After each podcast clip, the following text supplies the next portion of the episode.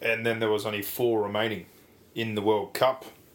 Samoa head back for a rematch with England after being demolished 60 to 6 in their first game of the tournament. We get a chance to seek a little bit of redemption, and on the other side of the draw, old foes England and Australia advanced as to be expected. New Zealand and Australia. New Zealand and Australia, sorry.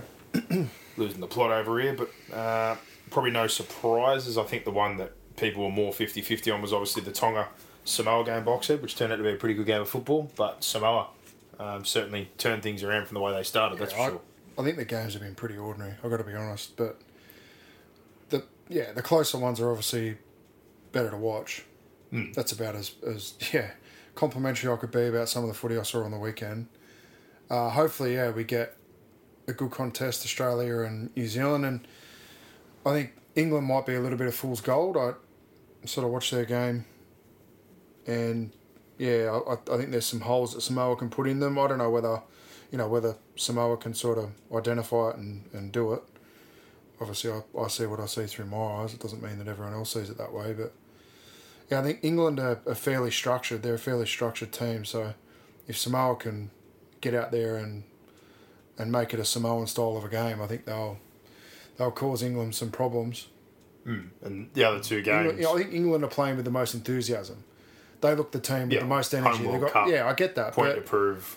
well, yeah. What what point to prove? Every Oh, team's got a point to prove. You want to win been- it, you're there to win it. So I I was surprised at how lackadaisical both Australia and New Zealand were on the weekend. That that did surprise me because I expected that come the quarters they'd get their ass kicking shoes on, but yeah, they they both fluffed around to a degree. I, Australia really, apart from some long shifts on their left side, didn't really construct a lot of tries. A lot of the tries were strips or just simple one-on-one missed tackles, pass back through the middle of the field, um, kicks.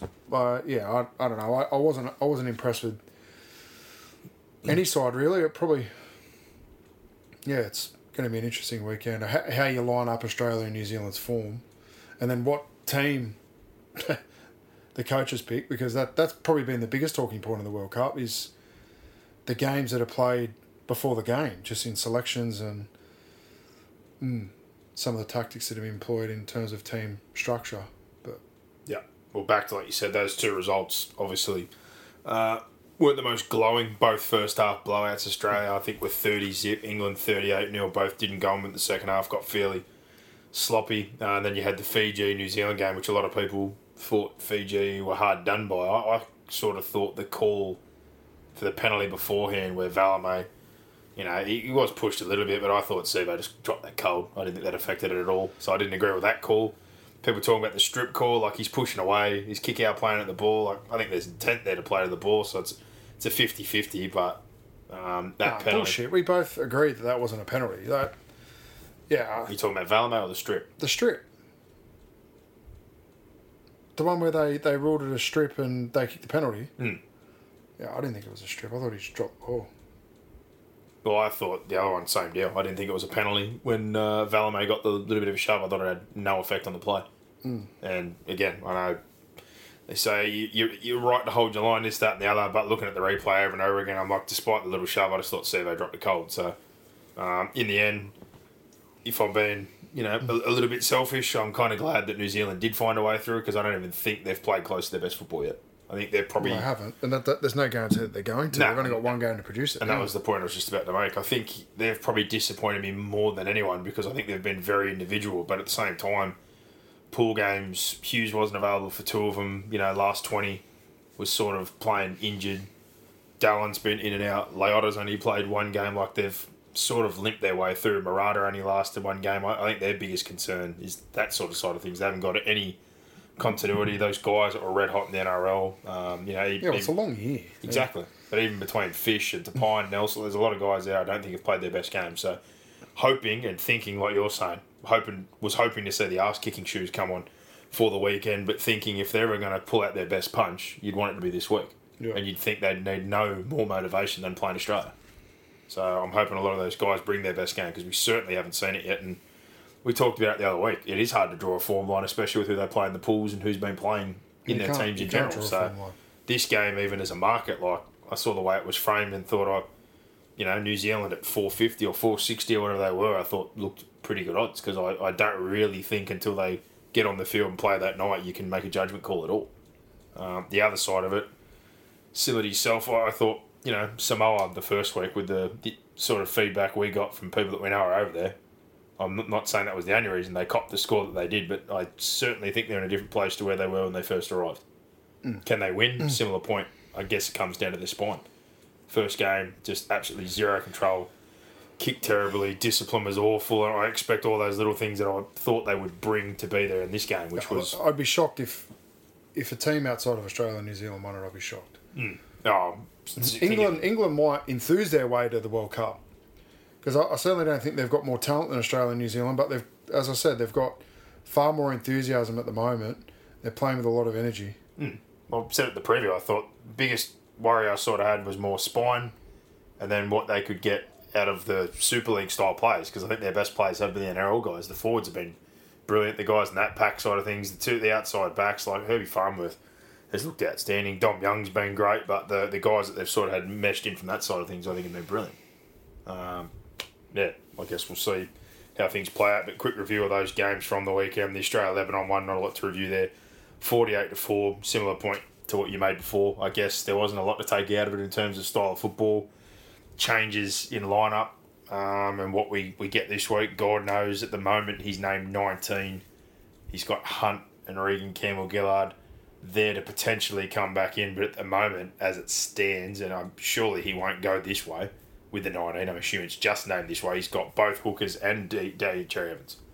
If you go into a game against New Zealand with Hunt starting, Harry on the bench, and Daly Cherry Evans, I don't even know what we're talking about. Like, I I'm know not we either. need to talk about it, but it's just fucking ridiculous. It's uh, I- I'm assuming late Cherry Evans would be the one for me who misses out naturally. I'd go with the dual nines, and you've got automatic cover for half already in Hunt, and then I'd pick Reagan Campbell-Gillard and go with three forwards. pick your best team. Put your best team down and just say beat it. Uh, you happy with Wighton being the other centre?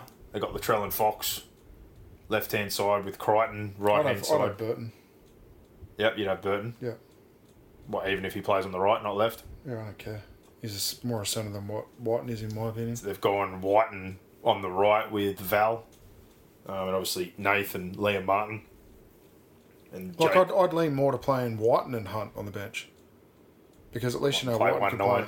No, like, well, you, yeah, you could play one at nine. You could play the other in the back row centre. Like, I could justify that more than playing Hunt and Cherry Evans on the bench. I'm just saying playing one nine. No, what, I wouldn't do it, but what I'm saying is I'd, I'd more do that than I would the way that they've named it. I think they just named it because for piss and wind. Let's be honest. Uh, There's no way that, that that's the way they're going to go. And if they do, they need to get off the Hong Kongs. Well, 30 zip, like I said, at half time, but a poor second half. How are New Zealand going to beat Australia? What's their plan going to be? They're going to try and roll through the middle and be physical. So we need to have three fours on the bench. You, you can't carry. I'm, I'm fine with them having Hunt because Or Hunt, just- like I said, Yeah, do ticks what you all like. those boxes and covers all those spots. The Cherry Evans one for now, I'm just sitting there going, sure, that's just a G up until game day and they roll Reagan or A lot of people have got a short memory because the last time we played a team that was any good, it was Tonga, and they kicked our ass. We haven't played New Zealand in. Just it must be almost four years now, is it? Three or four years. Well, we, we hadn't played a test. The test. last game we played against Tonga. a good team was Tonga, and they kicked our ass. It's 2019, I think. So I don't know where this arrogance comes comes from in these games. Just pick your best team and focus on yourself. Well, again, like you said, second half here was not a true reflection and not something they're going to be able to bring to New Zealand. 66% for the game, 15 errors. They really packed it up. Um, Cleary's goal kicking as well. Real surprising. Like, I know he's getting plenty of practice, but he's been kicking terribly. Interesting. Yeah, I, I don't know what to make of it, man. They're Hmm. Well, saying it's the balls, but the balls to me they look like Steedens. Exactly. So I don't, I don't know. I'm Are the balls interested- are the balls cold? Is it like it looks cold over there? I don't know. I'm They're- like being a former goal kicker, a fucking cold ball is hard to kick. It's not easy to kick. Uh, has he got the yips? You might just have the yips. You just go through little phases where you don't hit the ball cleanly. And Well, is he doing as much practice? I was about to Prob- say, probably I not. if it's Like- conditions, it's probably more the practice thing because we've seen Reese Martin kicked. Well, it's really practice in the conditions. I don't know he lives. He's been playing over there and living there, but Brandon Wakeham kicked the last twelve in a row. What they've seen a few guys kicking. I'm just like, well, he's Maybe one particularly who's been struggling. And New Zealand have obviously been terrible with their goal kicking, but Rapana on the weekend got the radar on when it mattered most. He was four from five. The only one he missed was from the sideline. So that was one thing I was looking at them going. They need to need to certainly clean that up for a bigger game. Yeah. Um, yeah, you'd think so. but yeah, in terms of Lebanon, um, you, you got what you expected. I think they were pretty good for the tournament side of things. I think Cheika, considering he, you know from a completely different code, done a pretty good job. Yeah. Uh, but yeah, you had your moments there where Moses stepped up, and you've got the outside of it where you get to see the emergence of a young guy like Khaled Rajab for the Bulldogs and uh, Zakum from the Parramatta. I'm not sure if he's been upgraded or he's going to get a pre-season or what to go is there. And we already knew about Kiraz, but there's another one there in uh, Morcos who's down at Canberra. So that was some positive um, for the Lebanon team in that campaign. And Oh, they yeah. they certainly gave New Zealand more than they could handle in the first game, which was good. So overall, Yeah. I'd say making the finals is a good result Yeah, for Lebanon. tick. Overachievement. Good for them. And Australia, like you said, I, I'm, I'm all my questions are the things that you don't get out of these games that just mean nothing, which is the combination between our Oh, halves, my concern is they're just so left side heavy. spine. It's just land to the right and shift left, and if that doesn't work, then we just go back to the right to shift left. We look, yeah, pretty easy to, not easy to handle because the players who get the ball are not easy to tackle, and you know that double block shape where Cleary runs the little drop, and you know goes from sort of slow to fast. Like that play's been very successful for Penrith, and the players that are running it are going to be difficult to handle. But yeah, I, I just feel as though that's that's the way that they're going to go. I, I don't know whether there's not much link between Munster and Cleary. They don't they don't often stack on the one side of the field a lot. Hmm. this is the point I'm and making. Tedesco's not not a swing player, so that they're sort of trying to play a style to complement all three of them. And I don't really feel as though we found any fluency yet. No, they're all dominant in their own way, and their teams and play a certain way, and they're trying to do that. Like you said, it's almost three different styles. You've got Teddy, who's heavy. Well, their strengths are three different things. yeah, Yeah, Teddy's heavy through the middle and, and channeling really and complement each other. pushing on the ball and just sort of working and grinding his way. And he, like you said, sometimes he swings or jumps down. Which is the issue that New South Wales have had. We have since Maloney's sort of gone out of the team, and I know Maloney was often a a, a runner as well, but Cleary sort of struggled while he hasn't had you know that that passing five eight with him. Like he struggles with um, Luai at Origin level. He struggles with White at Origin level. I think he's probably crying out for someone who he can link up with and ball play a little bit with. I think that'd really open up his game a lot. And Jerome's got far better at that than what he was when he first came into first grade. First came into first grade, he was more a runner. He was just a now he's he's really developed his passing game. But uh, yeah, like Munster, Munster's a very off the cuff player, which which, which is cool. But uh, it's going to take some time for them to work through that combination. I don't feel as though they've they've This- struck this it up. And in a point I'm making. tournament style, you know, you don't you just don't have that time. And they, the Aussie players and Mal said it. They're, they're not training. No. not doing a lot of training. But they so also the point is you that's can't. showing on the field. It's hard to build those combinations or get to those areas when you're not pushed to. Like you said, they've been scoring off simple tips, shift plays, broken tackles. Like they haven't had to reach into the kit bag or really construct or build pressure or And they might not yet have to. use shape. You know any You of that don't sort know. of stuff. They might come out and blow New Zealand away and blow England away or that's the question. Samoa away. You, you don't know. How's it all going to come together this week? Um, and that's probably the biggest thing there. But we'll we'll move on from the Australia Lebanon game. Uh, like we said, good effort by Lebanon side to get to that quarter final and some good young players there for people to watch out for heading into the NRL this year. England, as you said, similar deal. It was 38 zip or 36 zip at halftime. That game was over the first 25. They just Yeah. Papua New Guinea had no ball. Um, the first try, it's always a worrying sign when the front row crashes over, and then they scored three times off kicks. The one that really summed it up for me is when Alex Johnston drops that ball back in, the, you know, from the in goal, and they scored just from a simple grounding. And England, much like Australia, scrappy second half, not as clinical, finished off with a couple of nice moments, but bar the Samoa game, which didn't go anything like I expected it to, I find it really hard to get much form out of it because at the same point, they haven't been put under pressure. No one's built pressure, no one's cycled with them. They haven't been pressed to really Well, do Samoa, anything. Samoa did for 50 minutes. And then they just put the cue in the rack, and England just ran an absolute train on them. So, I, yeah, I think there's, there's a formula there. Samoa can. Samoa need to not play that style of game, not try and cycle with England. Like, I, I guess to a degree you have to do it, right? But they, they also need to um, enforce their style of footy on England. Because that's what Australia and New Zealand will do. Well, I and we've seen England just crumble. The two things that I thought would be the part of their game that would impress me most, they didn't do the first game, which was I thought they'd be Power, dom- offloads. dominant in yardage, and I thought their forward pack would lay a platform for second phase, which on the weekend against Tonga, they had twice as many offloads, twice as many tackle hmm. breaks, and I thought they excelled in both those areas, which they did in the first game. Yeah, they've warmed into their style. I, Paulo, I just want to see them go out there and play, Oregon. play your style. Yeah. Dominate off your forwards, get good set starts off Toto, Taylor, Suoliti, etc. And then it's up to Luai and Milford, who have, again, slowly started to look better, to put the icing on things. And that's probably my biggest thing for this weekend is set finishes. Um, I, I think they'll definitely bring those two elements they didn't game one and just a bit of discipline. Like they made errors coming out of yardage, they put more pressure on themselves, but if they bring that power game from the backfield and through the middle and Yeah, I- generate from second also, phase, yeah, set finishes, but it's also discipline when the other team's coming out and not giving England a short field. Like, give them a long field and be physical with them.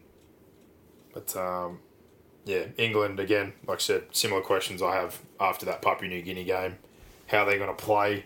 Is it going to work? Um, it's been pretty straightforward. They've had a lot of easy tip tip football. Halves running pretty freely. Forward pack's been dominant. Like they're scoring pretty simple tries. So we're going to see things put into play. Round two against Samoa, and again, I'm certainly expecting a much better showing from Samoa this week. But Yep. PNG, similar deal. Um, I think there was some real positives to come out of what they did. There's some guys there looking like they're going to get some opportunities. Kyle Laybutt is being talked about from a few Super League clubs and a bit of interest. He's been there at Queensland Cup for a while. Both the wingers, Rodrick Tai and Jimmy Ngutlik, I think he's contracted to the Tigers. They're talking about him doing a think it's a bit of a false economy. Like I, I know, at the moment, team, clubs are looking, and the guys who are doing their recruitment now should be sacked.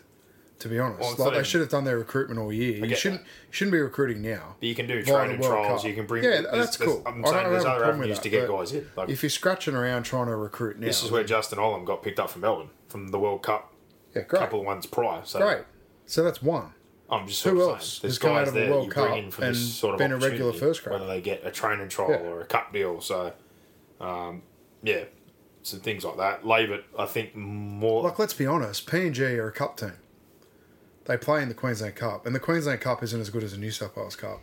The Queensland Cup is probably somewhere between the Ron Massey in New South Wales and the New South Wales Cup. I New certainly think there's a few guys there that are NRL standard. Yeah, I agree with that. Like Pape's been here before, gone over, done well. I'd be interested to see how he plays in the Super League next year. But yeah, I, I think it's a bit of yeah, sort of overstating. You know the achievements of some of these teams, but I guess it's a little bit of recency bias as well. You just what you've last seen is what you've last seen, and that's what mo- is Well, most present in your not mind. Not saying they're rep players, but I mean opportunities.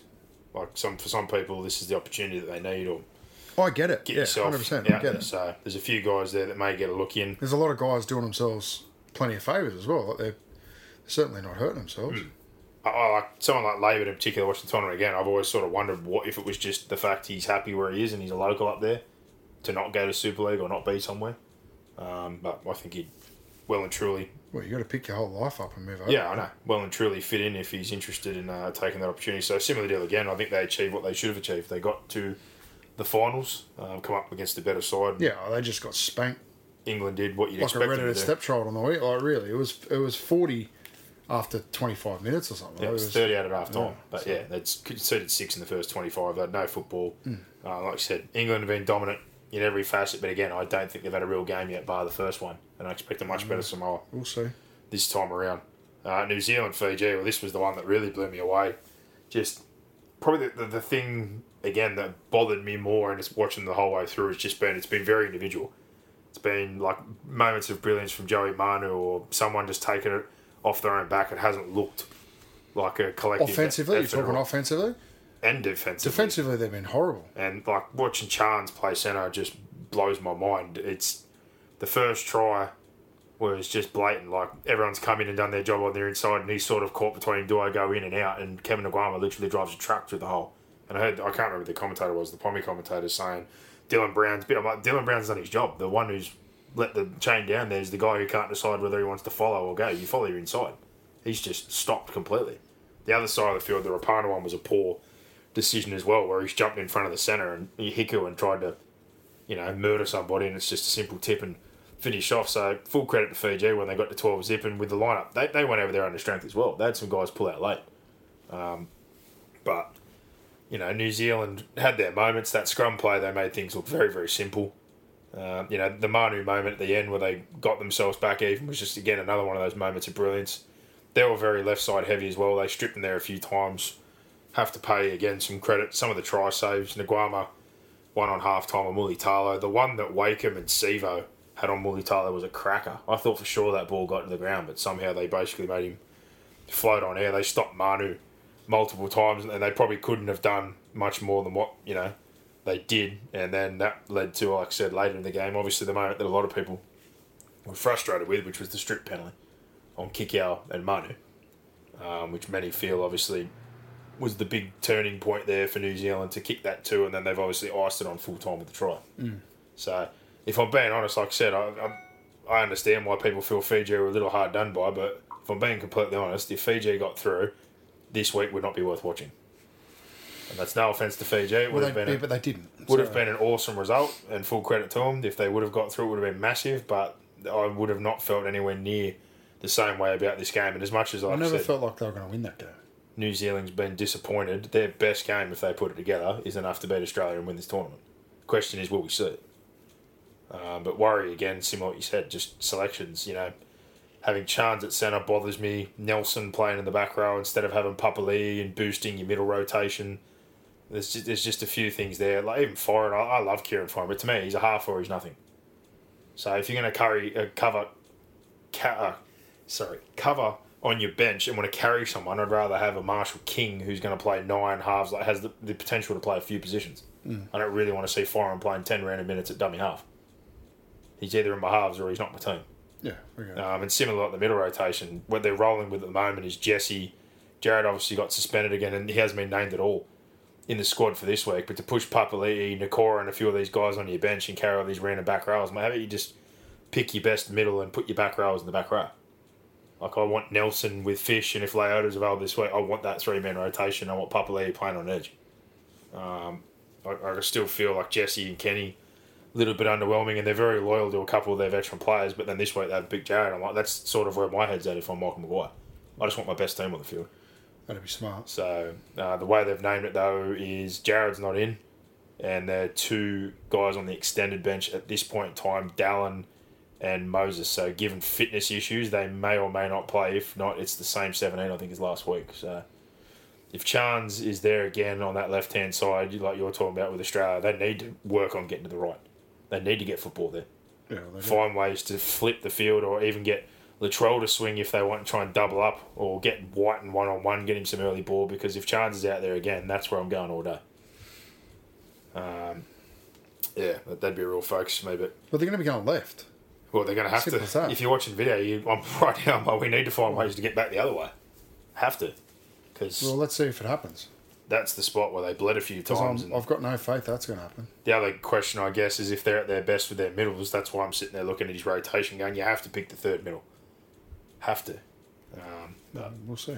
we'll wait and see how that one plays out. But again, full credit to Fiji after disappointing start. They certainly surged their way through, and like I said, late pullouts. You know, they didn't get either the Safidis, um, a couple of guys uh, in the Sims as well. Corbin obviously joined a bit later, but there was a few they thought they were going to get.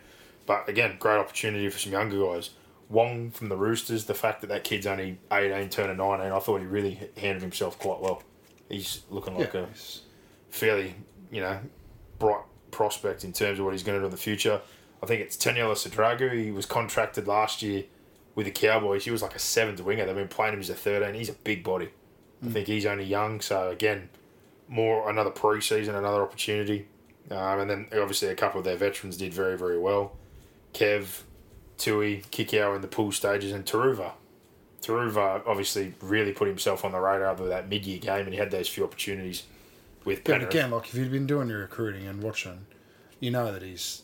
You shouldn't take the World Cup. Well, if you that's why it's smart by Penrith. They locked him up early. Everyone watching now will be ringing and knocking on the door, and if you're Penrith, you're saying, "Too bad, so sad." You've had Should have been watching Time to be junior watching grades for the last four years. we've got him now locked in for a couple of years, and we're not letting him go anywhere. So, um, yeah, there were some positives, and again, good result for them. But Tonga Samoa, that was the closest uh, game besides that one with New Zealand and Fiji, and in the end, it was Samoa. So, full circle. After one game, they were bagging out Matt Parish and saying they should have given it to the Johns brothers and Sonny Bill, this, that, and the other, and now they're in the semi final of the World Cup. So, uh, they've certainly warmed their way into things. It wasn't the ideal start, and it hasn't been about that it's challenges either. Like I said, first game they lost three players for the tournament. They had to call up a couple of the English-based Samoan players. Um, then they lost a couple more along the way. They've just found out that Junior Paulo had his suspension overturned, and Suoliti only got a caution. So, luckily for them, that would have been pretty much a hammer blow. I think if both of them got suspended, they can't afford to lose anyone else with what they've got available to them, with the injuries they've already had. Um, but yeah, they've, they've found their way back, and this game was similar. There was some moments on both sides that were disappointing. Um, I think the first one, Katoa, you know, you're an 18 year old kid that shows that greenness. It's just a simple out in line by Sua. Hopewadi falls over, and then obviously immediately they get a response. Suoliti with that knee lift, which to be honest looked terrible. Um, I know he's been cautioned a few times over here, but I was very surprised uh, that he got off again. But like you said, different judiciary, different setup for the internationals. But that led to them getting their first try, stripped him way too easily on that left hand side, and then it was just a bit of a, a bit of a grind for a period of time. There, the Luai try was the probably the worst one I think I've seen. Three or four guys over chased on a shift play there, and we're all heading out to the wing, and he just drove an absolute truck to that gap to get back to the posts. Mm. But the one at the end was the one that really got me. The kick for Toto, everyone was more interested in trying to shepherd or get around Stephen Crichton. There was two unmarked players out there when that ball bounced. I don't know what they were doing. Yeah. Um, but the penalty goal prior to that as well from Felice in the strip got them the eight point advantage. Tonga gave themselves a late hope there with Kalamatangi come up with a great pick up on a poor kick from Jerome, which turned into a quick play of the ball, and they literally just went 80 metres the other way. Katoa pushed through uh, with Moses Suli, and late there with a couple of plays left, Tui Malalola here decided it was an idea to try and throw a grubber kick in with two or three plays to go. I didn't, didn't think that I just would have used all your tackles and tried to win the game, but uh, Samoa get away with that one. Um, Ne- not yeah. Neither team were they weren't great. sort of at their best. I don't, I don't think they fielded their strongest teams. No. They left some players here and some players injured, and yeah, a good result for Samoa. A huge result. Yeah, and again, I've been a bit surprised. Like, Tago's injured. I've got no problem with Laffy. I think Laffy's been good. Um, consider a late fill in. Sao, Liggy Sao, coming in and playing the back row sort of surprised me, but he's done his job. Um, in terms of other players, like I thought maybe he would have given Kelmer or Tulagi or someone else that sort of spot, but sort of limited minutes off the bench. But their middles have certainly got back to what you expected. I think Oregon and Hunt have certainly, you know, raised the standard, and Paulo and Papali have built into the tournament. They were both great the other day.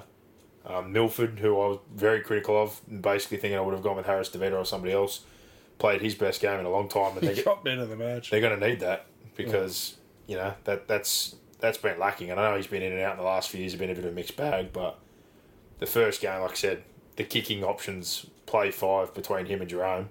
Um, they look like they've come together much better than what they have, which is again they, they've had some adversity obviously to get to this point, so not a bad result. But on the Tonga side of things, you know, it's just the small stuff. I said again, you got Lola here, and you look at your spine like we talked about before the game. Hopewadi hasn't played all tournament. They go with him for the final. He wasn't bad, but out of the options they sort of had there, and how he used the forwards and who he picked.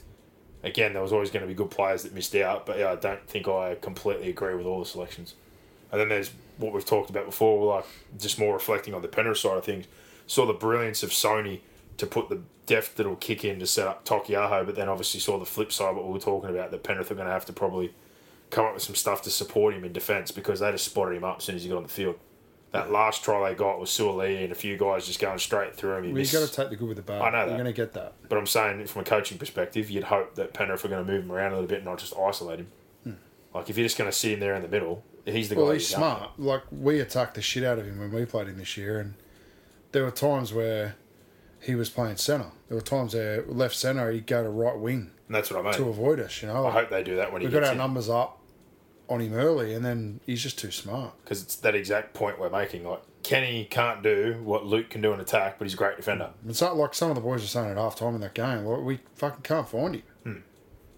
And then on the And flip, that just shows you that he's he's intelligent. the brilliance and the manipulation, the kicking game's all great, but obviously he can't defend like Kenny. But I think Penrith are going to be smart enough to obviously Please. maximise what he does and move him around. And yeah, um, overall, Kristian Woolf looked a, a little disappointed, but Oh, so he should be.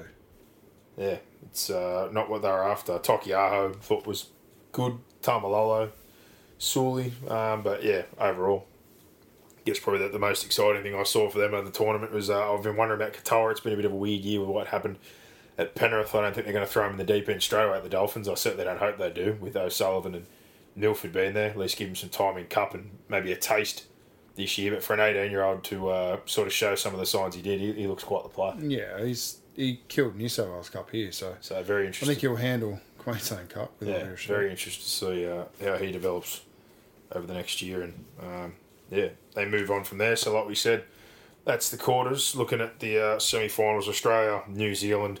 Again, biggest question mark in preview on this one is just who plays. Uh, I think surely goes with the dual nines, and you've got automatic cover and hunt for halves, and goes with three forwards on the bench. Surely, has to. Um, their left side heavy, like you said, and then you've got the New Zealand side of things. Would you make a late change if Dallin and Lauder are available? Like I, I, I couldn't leave Chance at centre. No, probably Like not. I, I'm trying to figure out how he rotates it now. Like you got you Niukore play Niukore though. on the bench, and I'd swing Papali'i back to the bench. I'd start with, oh sorry, I'd put Nelson back to the bench, and I'd start with Papali'i at the back row, and Same, I'd yeah. boost my middle rotation. I'd just yeah, or start Nelson in the front row And and, if push him in the Moses middles. I'd push Jesse Bromwich back. if Moses is available, I'd have him as well. Well, yeah, definitely. I wouldn't play Jesse. Yeah, I've said as much during the year watching both of them. I think Kenny's I'd still move Nelson back to the front row. Put Jesse back to the bench, and yeah, bring Papali'i into the back row. Hmm. Probably play Murata in the centres. well, Murata's not available. What's wrong with him? he injured a pec. So at the moment on the bench, he's got Papali'i, Foran, Niukore, Liu, and the only changes they can make are Leota and Dallin in their extended squad. So I'd probably be putting Niukore in, dropping Chans out of the team altogether, rolling Nelson back to the bench, and starting Papali'i in the back row. And Ready to pop the question? The jewelers at BlueNile.com have got sparkle down to a science with beautiful lab grown diamonds worthy of your most brilliant moments. Their lab grown diamonds are independently graded and guaranteed identical to natural diamonds, and they're ready to ship to your door. Go to BlueNile.com and use promo code LISTEN to get $50 off your purchase of $500 or more. That's code LISTEN at BlueNile.com for $50 off. BlueNile.com code LISTEN. I think he's probably, again, like I, I'm looking at Foran. I don't really want to carry someone to play 10 minutes of nine. I would have rather have Marshall King if you want to have nine and a half cover, but um, yeah. Je- again, Jesse's the captain, so again, I know they go with the respect side of things, but if Fish, Leota, Nelson are all available, that, that would sort of be where my head's at. Yeah, Right. fair. Yeah, I don't know. I look at both sides and think there's maybe one, a couple of things I don't agree with. But if they bring their best game with their forwards, um, and obviously, hopefully, if Hughes is healthy, I, I think this could be an absolute belter. I'm hoping it's going to be an absolute belter.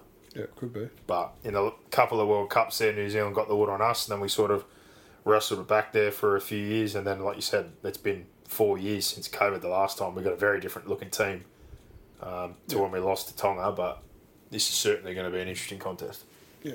obviously the pros and cons, like you said, we know what England, uh, we know what New Zealand are going to want to do. Power game. Hopefully, break down our ruck, generate second phase, and then it's going to come down to those points, like you said, how you transition your set-ins, um, how disciplined they are out of yardage, and then for us, I think we've probably got a slight advantage. Hopefully, you'd think with our kicking game and our back five, it's going to be how we get ourselves out of yardage and how we finish our sets as well, and can we withstand some of that pressure obvious advantage in terms of skill. Guys like Yeo, Murray, etc. Hopefully, play a little bit of tip tip football and try and move away from the middle, not just play straight into it. Uh, but it's a very intriguing matchup. What do you reckon? Oh, I think I've sort of outlined it right. New Zealand are going to stop Australia's left side shift. New Zealand need to, yeah, similar to what Samoa need to do. They need to play their own style. They need to be physical. They need to offload. They need to put some fatigue into Australia, and I think they really need to pressure Australia's halves from the inside, and just make sure that Harry Grant and Ben Hunt have to pass the ball consistently. Mm. Don't allow Australia to roll out a nine and get Tedesco involved in the game. So, and then if you control that area, control the play the ball and control the speed, it allows you to put that inside pressure on the half. So, That that's going to be the key for New Zealand. And then I'd be fucking laying all over the ruck. I'd be doing making it as messy as I possibly can. Yeah. And you've got to kill the pass. If mm. Tapine, these sort of guys can't find offloads. And then from there, you got to get your own game on offensively. Yeah, I'd, I'd be looking to. Yeah, I'd be looking to punch Australia in the mouth through the middle of the field, depending on who they pick. And then I'd be moving them around a little bit. yeah, well, certainly, Be targeting, um, targeting the halves. certainly ear- early doors. If it's Hunt and Jake in the middle, uh, I think they have to get stuck in really early there. Hunt does his job, uh, but again, those two guys can sort of get caught in contests where you can get a quick play of the ball or get tackled around the legs by someone like a Jake and get rolling and hop off the back of it. But expecting, like I said, big games because I think Fish has been a bit sloppy. Like you said, big season. Nelson, even Tapine hasn't been his best. So all those sort of guys that have been just plodding along. Um, if their best game comes this week, this is going to be outstanding. Yeah. But the shining light for them has been Joseph Manu. He's been everything um, in all facets of the game. Australia, if there's if there's any sort of focus wherever he is, you need to have your eyes up because he's been incredible. Yeah, Um, and I think the real key for them and makes them tick, which is what worried me when he struggled at the back end of last week's Jahrome Hughes.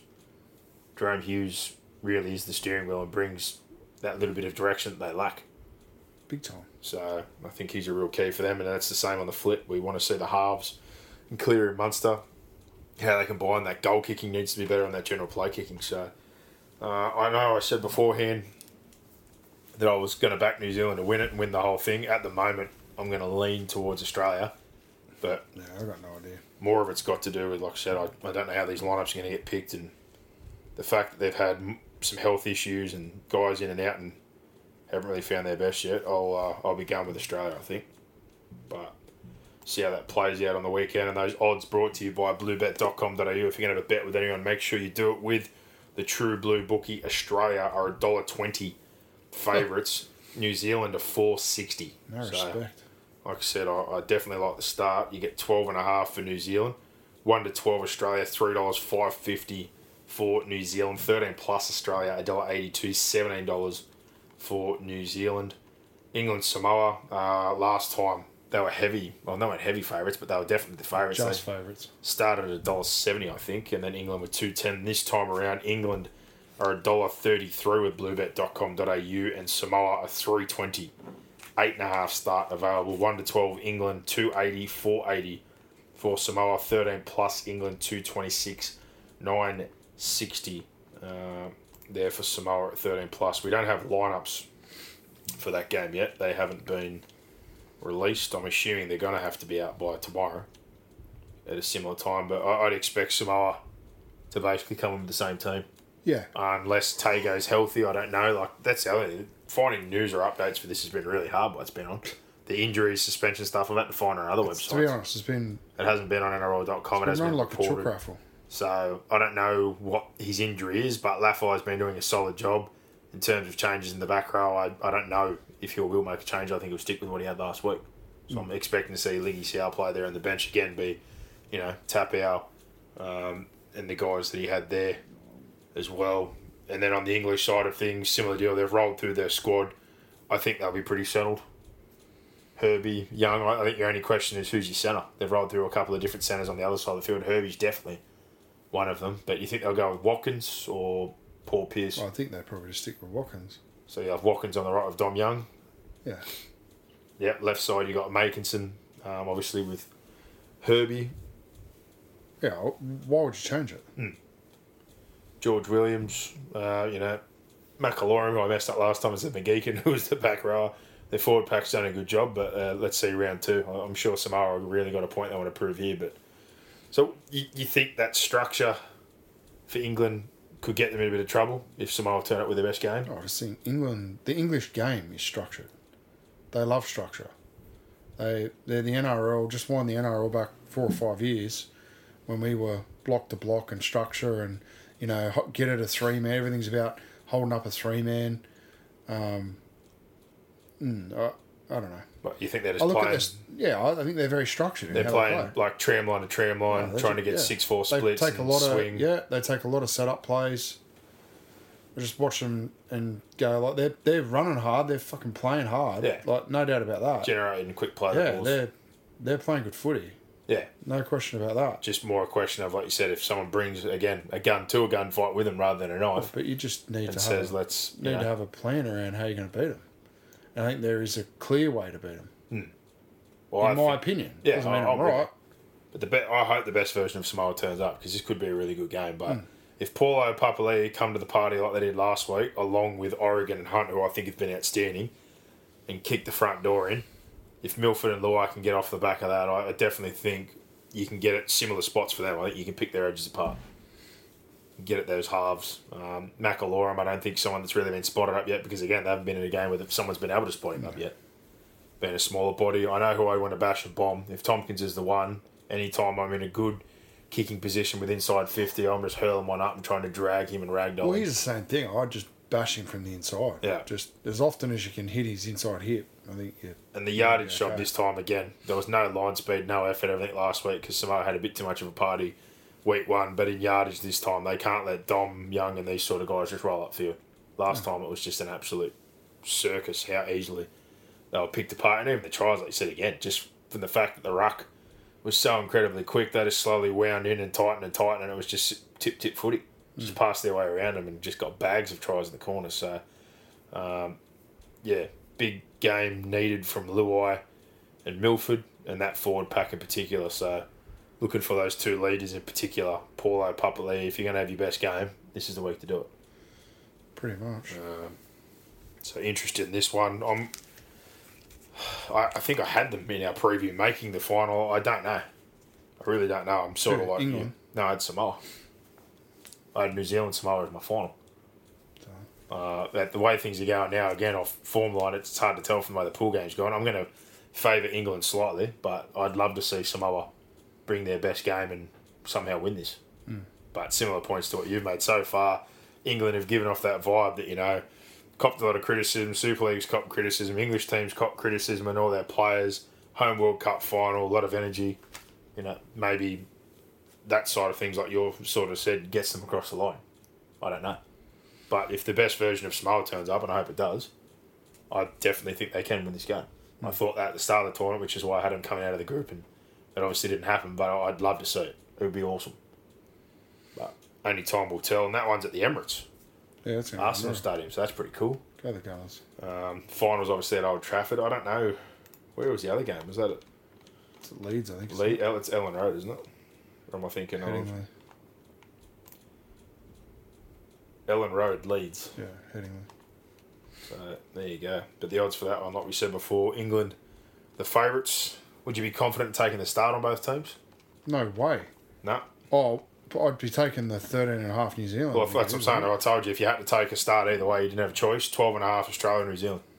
You get 12 and a half point start if you take New Zealand. I'm taking New Zealand. And on the flip, eight and a half start England or Samoa. You get eight and a half for Samoa. Yeah, I'd take the eight and a half. Yeah. I think I'd probably right there with you. I'd feel a bit better if it was 10 and but I guess anyone would. Two try game. So there you go. Uh, looking forward to that side of things, but that's sort of where the World Cup is at this point in time. The draw got released today. Who cares? yes, nice. Well, a lot of people get excited. They start planning trips and fixtures. I'd like to say we are going to Magic Round Final this year, but that's yet to be determined. But that'll be round 10. I think it's the weekend of the 5th or 6th of May, Friday to Sunday. That one was one I had a particular interest in because of, like I said, obviously something I'd, I'd really like to attend. I think your team's playing the Parramatta Eels. I think the Storm were playing South. Roosters When's? Cowboys. Uh, That's Magic Round. So I was having a look at what fixtures were on on each day. Didn't look like uh, too bad. Round one, we got a good one to go to. Opening night, Storm Eels at CommBank.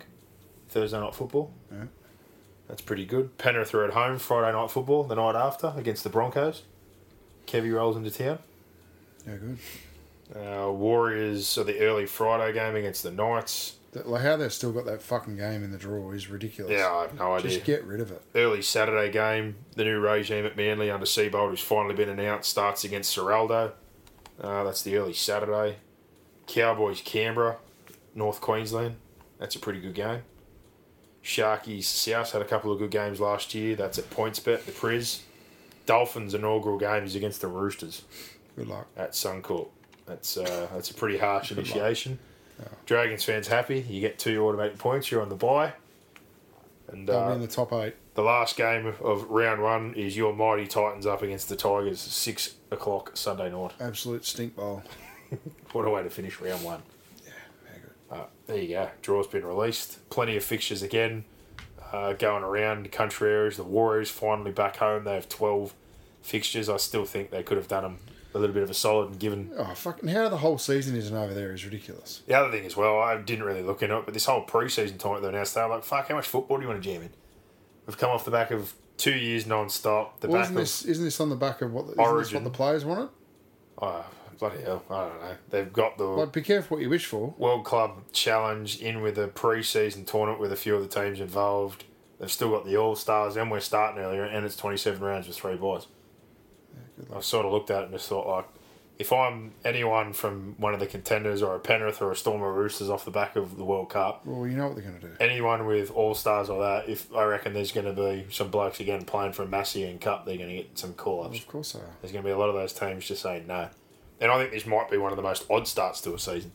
You're not going to see the best football, I don't think, at least for four to six I don't weeks. think you ever do. Because some of these guys are going to come back. They're entitled to an eight week break. So if you play this week or next and finish up on, say, the 19th, eight weeks in is like early January hmm. or mid January. So there's going to be some guys who are going to come back and basically be in the trials a month later. So Yeah, essentially. certainly a, a different year in that regard. It's going to have an impact on the way some teams start, which can can hurt at times, especially heading into that rep period if you you don't get things off to a good start. But um, I guess the other point here, just some contract stuff and bits and bobs as there always is to finish off. Titans picked up Aaron Schoupp from the Bulldogs. Still under some salary cap pressure. They're still trying to move Corey Allen. It's basically out and about there now um, well and truly because, as you know, place places leak like a sieve. They're willing to pay half his salary this year just to get rid of him. So they weren't hmm? that, Corey Allen. They weren't willing Well- to budge. He's on half a million. He's got a year to go. They were happy to pay two fifty if someone wants to take two They were trying to get rid of him last year. So the Roosters and multipliers have sniffed around out. They've come to the party, but there's no guarantee anyone's going to take him. I think they're going to end up paying more than that. Why would you take Corey Allen? How many games did he play last year? Well, How many games know. in reserve Only a handful plus injured. Yeah. But it was a bad deal to start with, and it's still a bad deal now. a uh, bad. It's still a bad deal now. It's a horrible. It's a.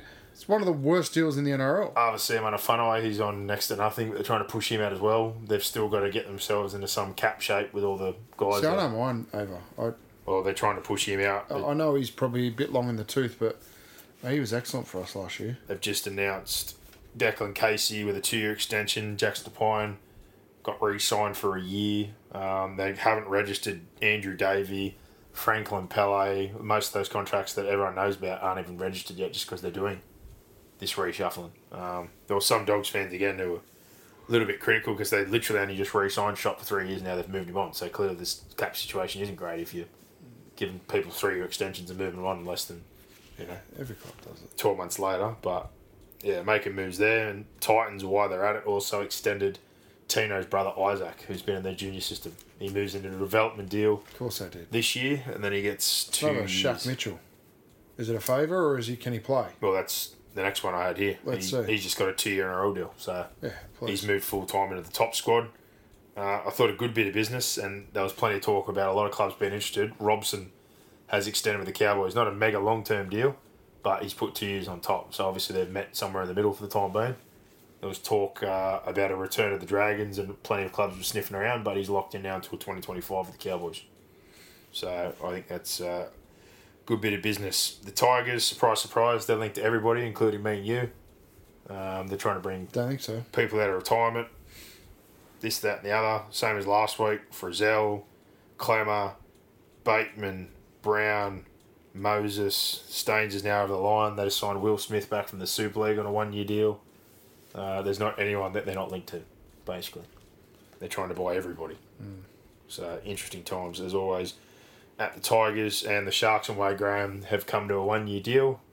No surprise, like we talked about. I thought it'd be a huge pay cut. Apparently, it is a huge pay cut, and he doesn't expect to be in the 17. And basically said as much this year that he wants to be around. He's happy to play whatever role, whether it's middle, off the bench, or in New South Wales Cup, but he just wants to be there. So, Wade Graham again. transitioning sort of that way out. Manly, we said, finally announced Anthony Seibold. They extended Zach Fulton by two years. Morgan Boyle re-signed for one year. They confirmed those other signings of Ben Condon, Austin Dowse. Still nothing on the Cooper Johns talk. Kepi extended till 2026. Saab extended to 2026 a few weeks before. And Ruben Garrick, who was heavily linked to Newcastle Knights to play fullback, has now signed a four-year extension until 2027. So they've, they've handed out some bloody long-term deals, manly. Got some guys locked in, plus the Trbojevics and Cherry Evans until 25 and 26, respectively. Not going to be a lot of roster movement going on there anytime soon. No. Um, Penrith, I think I said it last time, they confirmed it now. Cogger got a one year deal coming back. I think that's a sneaky good pickup. Hoskins from the Broncos, two year pickup, good deal. Still no announcement on Falls, Eisenhuth, or Salmon, all still listed um, and apparently in discussions, but no idea. They've been linked again to Adam Keighran, who was there previously and was great in the New South Wales Cup system. He's obviously at the Roosters last year, and Peachy return on a one year deal. And the last bit that I picked up just before we come on, you said it was Andrew McCullough, who Ben Hunt, a lot of guys were like, well, he should be forced to retire because the Dragons basically stuffed up and gave him a multi year deal when they shouldn't have. But they reckon he hasn't been there for the first week of training, and people have now taken that as he's going to be retired. So must have come to a little uh, off the book agreement for a payout, I'd assume, because he wouldn't be leaving for free. No. But if he's he gone, no, he doesn't have to. They signed the, the, the contract. That's their problem. But looking at them, same deal. They got Liddle in, but to address that position, I, I don't know what they're going to do. Because as much as I'm not a huge fan of having him there at this point in time, Liddle's not a guarantee of health. The only other player they've got in their squad who they've played there consistently as a utilities and buy. Connor Muhleisen's still not part of their top squad. I don't even know if they've re-signed him, but he's doing the training trial of the off season. And then Sullivan, who they're forced to play there at times, doesn't want to play hooker. Hmm. So if McCullough's not there, Liddle's basically the only real full time genuine hooker they've got. Good luck. So interesting, quite interesting. But there you go. That's about uh, all the news and talk around the NRL for now. Oh, except one more bit that we talked about before. This whole CBA thing's just dragged on, and there's been lots of crap talk back and forth about you know who's wrong and who's right, and the players are greedy and this, that, and the other. But they reckon they're going to table a deal of close to one point three billion dollars to the players over a five year period to try and get things done. So they're talking. I think I said to you before of an increase next year of I think almost two million. I think the cap was about twelve point five million instead of ten point two. And the minimum wage was the big one that we've harped on about for a long time. That you know the top end of the one who keep receiving these upgrades. The minimum wage is going to go up to it looks like one hundred twenty five thousand, which it should have never been Should have been Anything probably ten less years ago. because that's the reason what we talk about. Every time someone goes, "There's no depth on on stage," well, they can't afford to. Because if you're getting Well, look at someone grand, like Kurt Falls. He's played first grade at the club that's just won two competitions in a row, and he can't even land a deal. So, like, he should be snapped up. He should be he should be full time player. yeah, and there's plenty of bad backup halves. Let's put it that way. Millions There's plenty of bad halves in general. Yeah. Um, but yeah, to, to think when people have asked that before, and I was asked by someone when I brought up about the country players get money, and asked the question that there's blokes that I've played with or know of that are out in country who get jobs and get 25, 30,000 a year just playing park footy. So when people are going, oh, they're all overpaid. Well, not everyone's overpaid. There's some guys that are training trials of developments with kids and families who have to pay rent and relocate every year who are getting 65 grand or 80 grand. That's not cutting it. But you wonder why depth or guys leave or go to England and do these things early or bail to the country for jobs and these pay packets and a lower cost of living. This is the reason why. So this minimum wage needs to come in for that reason. If they're going to keep expanding, you need to know that guys that are on the fringe have a reason to stay or can stay and develop. And that hasn't been possible. So that's the one thing I take out of all this. All the other cap increases and guys getting mega bucks, I really couldn't give a shit about that side of things. Because there's plenty of money at the top end.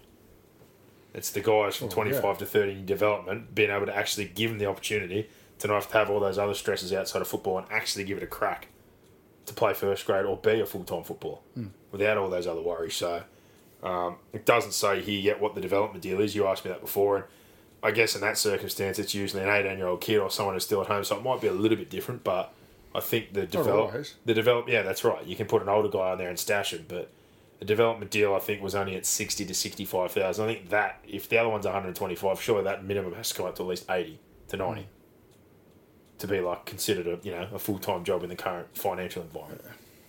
But yeah, that'll be tabled. Uh, we'll see if that gets accepted, but it's almost a twenty percent increase on the salary cap in general over time. Uh, the NRLW, same deal. They get talking 350 grand up to 800,000. How that looks, squad size, not sure, but they're part of uh, this sort of setup as well moving forward.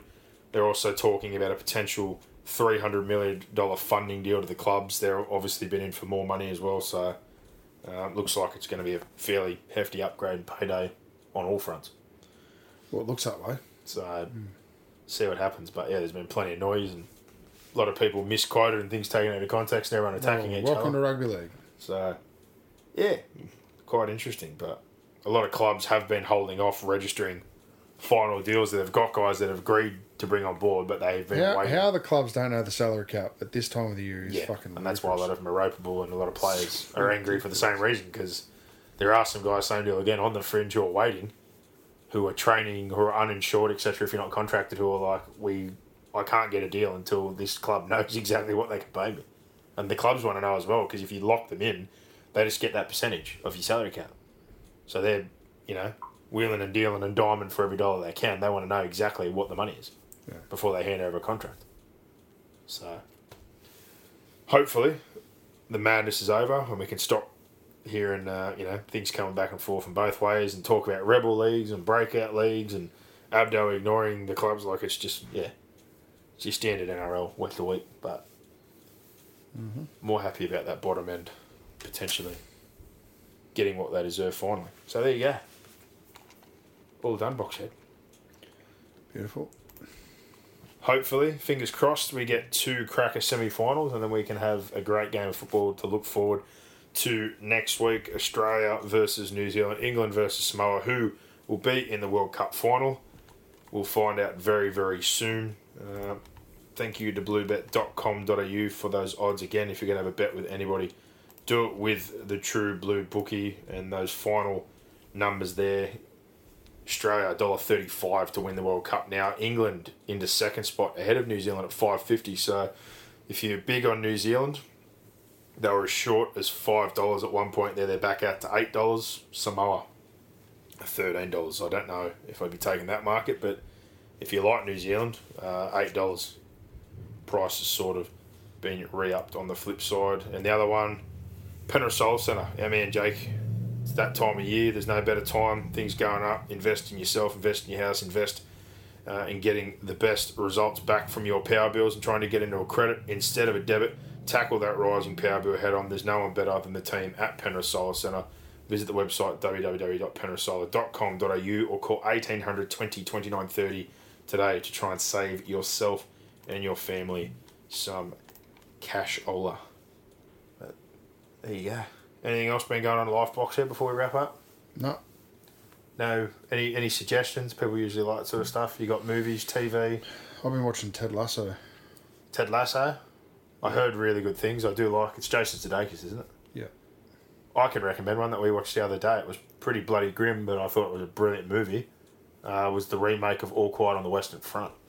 What's yeah? It's a it's dubbed. It's a dubbed movie. Dubbed, it's dubbed in English, but that's the it's a German one, isn't it? They've made on from their perspective. It's Netflix. So that was just debuted, I think, at Toronto Film Festival this year. Um, on the German side of things, it's pretty bloody grim, if I'm being honest. But it was, It's a good. really good movie. Was good. Thoroughly enjoyed it. And my one I'm going to throw out there, I'm well behind the ball here because I just, you know, it's one of those things growing up, you watch them, and then I just didn't. I never watched the Daniel Craig James Bonds. Yeah, you're an idiot. And then, you know, I saw one the other night, and then I was like, you know what, I might go from the start. So I've sort of been chipping away in 20, 30 minute blocks here or there between work and shifts and that. But I've watched three of them now. Javier Bardem in the third one, that guy is outstanding. No Country for Old Men, he was an absolute weirdo and he was outstanding. But as the bad bad man in that one, he is great. Yeah. Some of the quotes, last rat standing, when he pulls you, he's just a twisted human being. Yep. And when M's like bleeding, he's hugging her, going, "Oh, what have they done to you? They've hurt you." he's an absolute creep, and I love it. So, I've got two to go. I've got Spectre and the one that was held off for bloody two years, No Time to Die. Have you watched both of them? I've watched all of them. Spectre, No Time to Die, good? They're all good. Because I'm a big fan of Rami Malek, so I was pretty excited when I saw that trailer. But there you go. I've got two to go. Yeah, fair, fair way behind the eight ball, mate. Anything else other than Ted Lasso? You watched Dahmer, didn't you? I didn't watch Dahmer. I watched Dahmer. I know a lot of people were big on that. It's not really mine. Oh, I watched the second season of Gangs of London. Is that alright? Yeah, it's it's gory, but that's right up my alley. Trying to figure out. Yeah, well, clearly I said that here. What, what I was like here for episode five or six of Dahmer, I think, with you, and I was just almost tried to find it whether I've got a problem with me or not. I almost found it comical some of the stuff he come up with or his excuses to his grandma or anyone else. I was like, this is. I don't know whether to laugh or just be absolutely freaked He's out. bad, man. He's bad man, all right. Dude's drinking at work. We're watching The Walking Dead, Nicole and I, and that's got I think maybe two episodes until the, it finishes. It's fucking horrid. It's so bad. Didn't you I used to love that show? Yeah, it was unreal. It got So- to, it got to its peak in about season seven, season six, season seven. You were a Game of Thrones person. I was Negan ask you that. smacked the fuck out of everyone with a baseball bat, cracked skulls, and then since then it's just it, nothing's happened. What about the new Game of Thrones thing? I never got into Game of Thrones. Are you watching House of Dragon or whatever? Yeah, it's finished. The first season's finished. The first season was good. Yeah, but it is up to scratch with Game of Thrones? Yeah, it was good. I enjoyed it. Because I know you were a fan of that. I, I don't know. Yeah, Game of Thrones was good. I never got on board. Yeah, because you like to live in your little box, mate. That's why. No, it's not about living in the box. Just hard. I just never got on board. Just did take Yeah, that's okay. Never t- just like with the Daniel Craig movies, you'll get there. I'm quite enjoy. I'm enjoying the Bond. They're good. Yeah, well, fucking welcome to you know, 2010 well, when Daniel Craig was kicking ass as James Bond. Well you're wrong. It was like 06 or 07, the first yeah. one. I think yeah, so five maybe. Yeah. And the last one was uh, released last year. But yeah, quite enjoyed it. Yeah, I got Slowly nothing else chipping for you, I think. What's that? I don't think I've got anything else for you. Well, there you go. That's it. Just like to I'm it listening to a good podcast actually. Yeah, well, that's another one. Throw it out there. Uh, where is it? Oh, it's called the Trojan Horse Affair. People like to listen about our lives, which surprises me. We're not So the guy who did S Town, I mentioned S Town a You mentioned. S Town a million times. You love S Town. So he's done a new one which is called the Trojan Horse Affair. So just do yourself a little favour. Trojan Horse Affair. What's it about? Uh, it's about uh, Islamic plot to take over schools in um, Birmingham, London. Wow, Yeah, it's pretty cool. that sounds pretty heavy. Well, yeah, Oh, heavy. it's good. Nice. That's all. Well, there you go. I'm not watching any NFL. It's been a dog shit season of NFL.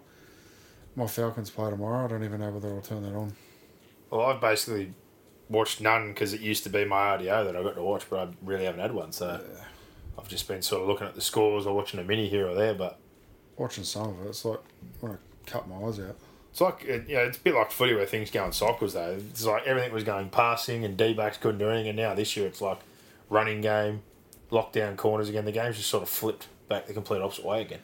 Yeah, So hmm. not loving it. interesting. But there you go.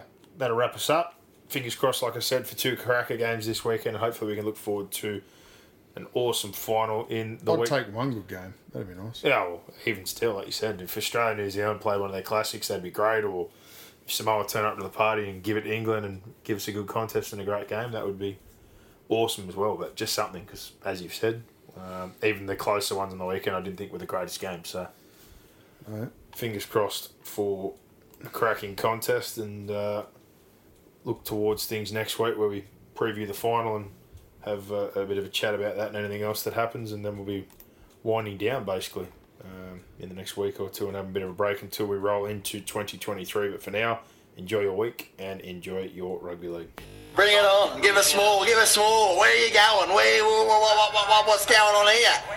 Is that it? Is that it?